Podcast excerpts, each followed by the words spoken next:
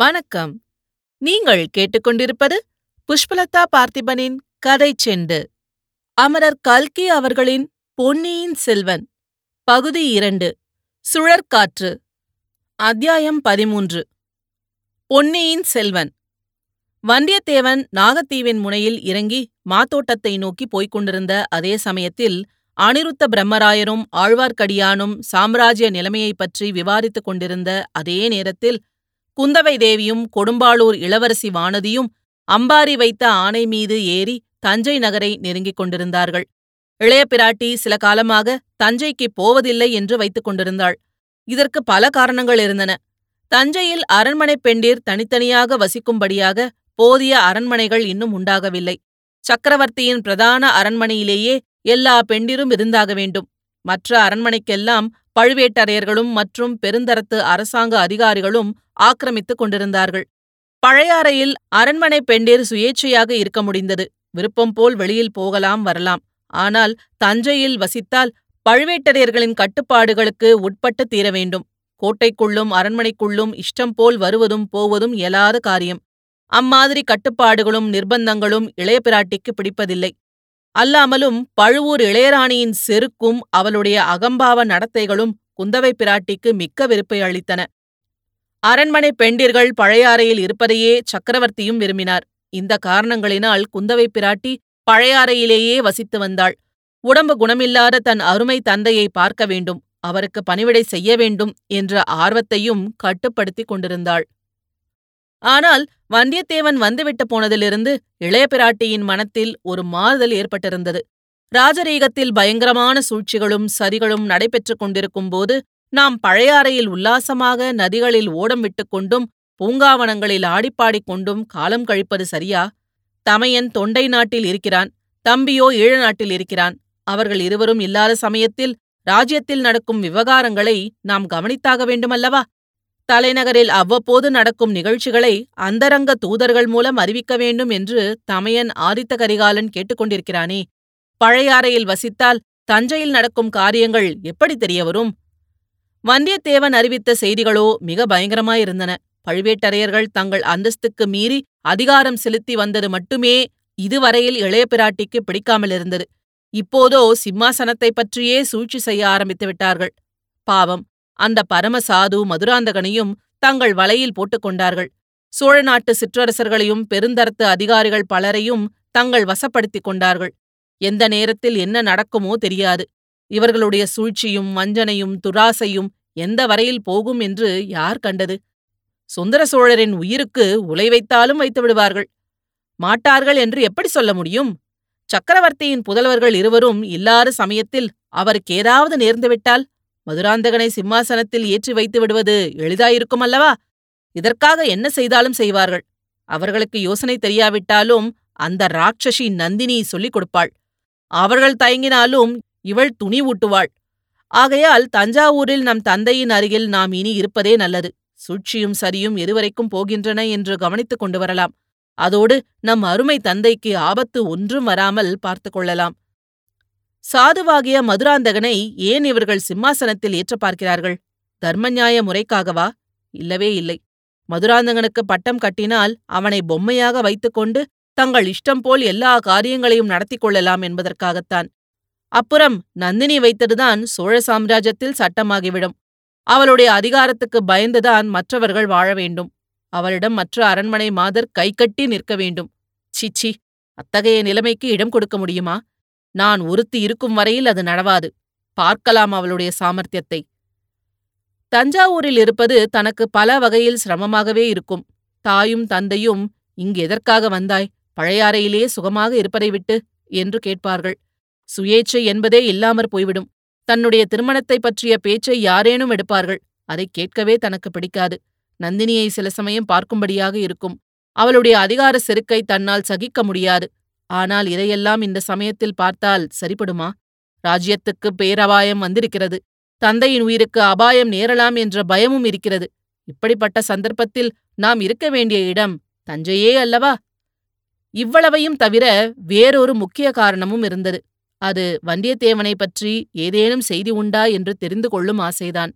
வந்தியத்தேவன் கோடிக்கரை பக்கம் போயிருக்கிறான் என்று தெரிந்து அவனை பிடித்து வர பழுவேட்டரையர்கள் ஆட்கள் அனுப்பியிருந்ததை பற்றி இளைய பிராட்டி கேள்விப்பட்டாள். புத்தி யுக்திகளில் தேர்ந்த அந்த இளைஞன் இவர்களிடம் அகப்பட்டுக் கொள்வானா? ஒருவேளை அகப்பட்டால் தஞ்சாவூருக்குத்தான் கொண்டு வருவார்கள். அச்சமயம் நாம் அங்கே இருப்பது மிகவும் அவசியமல்லவா? ஆதித்த கரிகாலன் அனுப்பிய தூதனை அவர்கள் அவ்வளவு எளிதில் ஒன்றும் செய்துவிட முடியாது. ஏதாவது குற்றம் சாட்டித்தான் தண்டிக்க வேண்டும். அதற்காகவே சம்புவரையர் மகனை முதுகில் குத்திக் கொல்ல முயன்றதாக குற்றம் சாட்டியிருக்கிறார்கள். அது பொய் என்பதில் சந்தேகமில்லை.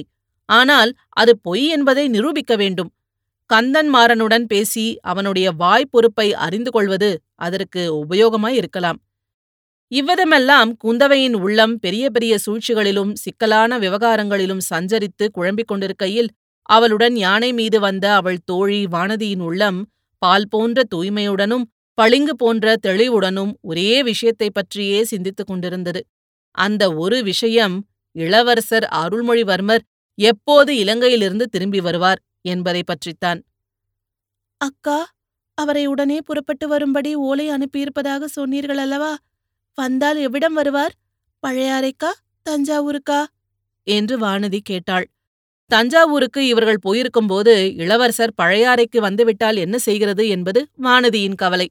வேறு யோசனைகளில் ஆழ்ந்திருந்த குந்தவை பிராட்டி வானதியை திரும்பி பார்த்து, யாரை பற்றி கேட்கிறாய்? பொன்னியின் செல்வரை பற்றியோ என்றாள். ஆமாம் அக்கா, அவரை பற்றித்தான். இளவரசரை பொன்னியின் செல்வன் என்று 4-5 தடவை தாங்கள் குறிப்பிட்டு விட்டீர்கள். அதற்கு காரணம் சொல்லவில்லை. பிற்பாடு சொல்வதாக தட்டி கழித்து கொண்டு வந்திருக்கிறீர்கள். இப்போதாவது சொல்லுங்களேன். தஞ்சாவூர் கோட்டை இன்னும் வெகு தூரத்தில் இருக்கிறது.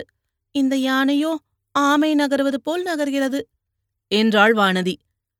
இதற்கு மேல் யானை வேகமாய்ப் போனால் நம்மால் இதன் முதுகில் இருக்க முடியாது. அம்பாரியோடு நாமும் கீழே விழ வேண்டியதுதான். அடியே, தக்கோல போரில் என்ன நடந்தது என்று உனக்கு தெரியுமா?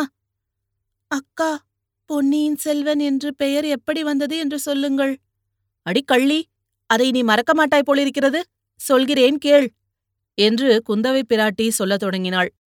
சுந்தர சோழ சக்கரவர்த்தி பட்டத்துக்கு வந்த புதிதில் அவருடைய குடும்ப வாழ்க்கை ஆனந்தமயமாக இருந்தது. அரண்மனை படகில் குடும்பத்துடன் அமர்ந்து சக்கரவர்த்தி பொன்னி நதியில் உல்லாசமாக உலாவி வருவார். அத்தகைய சமயங்களில் படையில் ஒரே குதூகலமாயிருக்கும். வீணாகானமும் பாணர்களின் கீதமும் கலந்து காவேரி வெள்ளத்தோடு போட்டியிட்டுக் கொண்டு பெருகும். இடையிடையே யாரேனும் ஏதேனும் வேடிக்கை செய்வார்கள். உடனே கலகலவென்று சிரிப்பின் ஒலி கிளம்பி காவேரி பிரவாகத்தில் சலசலப்பு ஒலியுடன் ஒன்றாகும். சில சமயம் பெரியவர்கள் தங்களுக்குள் பேசி மகிழ்வார்கள். படகில் ஒரு பக்கத்தில் குழந்தைகள் கும்மாளம் அடித்துக் கொண்டிருப்பார்கள். சில சமயம் எல்லோருமாக சேர்ந்து வேடிக்கை வினோதங்களில் ஈடுபட்டு தங்களை மறந்து கழிப்பார்கள். ஒருநாள் அரண்மனை படகில் சக்கரவர்த்தியும் ராணிகளும் குழந்தைகளும் உட்கார்ந்து காவேரியில் உல்லாச பிரயாணம் செய்து கொண்டிருந்த போது திடீரென்று, குழந்தை எங்கே, குழந்தை அருள்மொழி எங்கே என்று ஒரு குரல் எழுந்தது. இந்த குரல் குந்தவையின் குரல்தான். அருள்மொழிக்கு அப்போது வயது 5, குந்தவைக்கு வயது 7. அரண்மனையில் அனைவருக்கும் கண்ணினும் இனிய செல்ல குழந்தை அருள்மொழி. ஆனால் எல்லாரிலும் மேலாக அவனிடம் வாஞ்சை உடையவள் அவன் தமக்கை குந்தவை. படகில் குழந்தையை காணோம் என்பதை குந்தவைத்தான் முதலில் கவனித்தாள். உடனே மேற்கண்டவாறு கூச்சலிட்டாள். எல்லாரும் கதிகலங்கி போனார்கள். படகில் அங்கும் இங்கும் தேடினார்கள். ஆனால் அரண்மனை படகில் அதிகமாக தேடுவதற்கு இடமெங்கே? சுற்றி சுற்றி தேடியும் குழந்தையை காணவில்லை. குந்தவையும் ஆதித்தனும் அலறினார்கள். ராணிகள் புலம்பினார்கள். தோழிமார்கள் அரற்றினார்கள். படகோட்டிகளில் சிலர் காவேரி வெள்ளத்தில் குறித்து தேடினார்கள். சுந்தர சோழரும் அவ்வாறே குறித்து தேடலுற்றார். ஆனால் எங்கே என்று தேடுவது? ஆற்று வெள்ளம் குழந்தையை எவ்வளவு தூரம் அடித்துக்கொண்டு போயிருக்கும் என்று யார் கண்டது? குழந்தை எப்போது வெள்ளத்தில் விழுந்தது என்பதுதான் யாருக்கு தெரியும்? நோக்கம் குறி என்பது ஒன்றுமில்லாமல் காவேரியில் குறித்தவர்கள் நாலாபுரமும் பாய்ந்து துழாவினார்கள். குழந்தை அகப்படவில்லை. இதற்குள் படகிலிருந்த ராணிகள் தோழிமார்களில் சிலர் மூர்ச்சை போட்டு விழுந்துவிட்டார்கள். அவர்களை கவனிப்பார் இல்லை. உணர்ச்சியோடு இருந்த மற்றவர்கள் ஐயோ என்று அழுது புலம்பிய சோகக் குரல் காவேரி நதியின் ஓங்கார குரலை அடக்கிக் கொண்டு மேலெழுந்தது. நதிக்கரை மரங்களில் வசித்த பறவைகள் அதைக் கேட்டு திகைத்து மோனத்தில் ஆழ்ந்தன.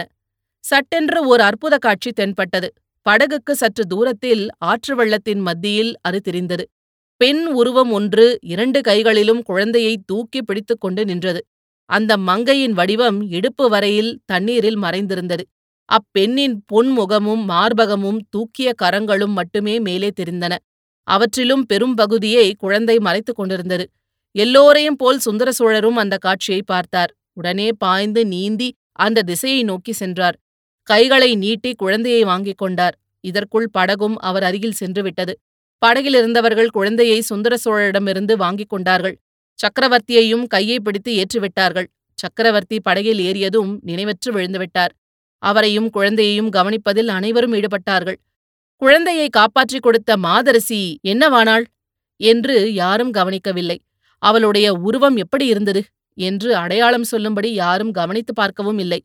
குழந்தையை காப்பாற்றியவள் நான் என்று பரிசு கேட்பதற்கு அவள் வரவும் இல்லை. ஆகவே காவேரி நதியாகிய தெய்வந்தான் இளவரசர் அருள்மொழிவர்மரை காப்பாற்றி கொடுத்திருக்க வேண்டும் என்று அனைவரும் ஒருமுகமாக முடிவு கட்டினார்கள். ஆண்டுதோறும் அந்த நாளில் பொன்னி நதிக்கு பூஜை போடவும் ஏற்பாடாயிற்று. அறுவரை அரண்மனை செல்வனாயிருந்த அருள்மொழிவர்மன் அன்று முதலாவது பொன்னியின் செல்வன் என்று ஆனான்.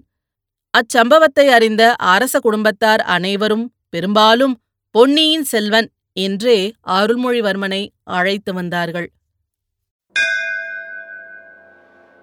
இத்துடன் இந்த அத்தியாயம் முடிவடைகிறது. மீண்டும் அடுத்த அத்தியாயத்தில் சந்திப்போம். இது போன்ற பல சுவாரஸ்யமான கதைகளை கேட்க கதை செண்டு சேனலை லைக் பண்ணுங்க, கமெண்ட் பண்ணுங்க, ஷேர் பண்ணுங்க. மறக்காம சப்ஸ்கிரைப் பண்ணாதவங்க சப்ஸ்கிரைப் பண்ணிடுங்க. நன்றி.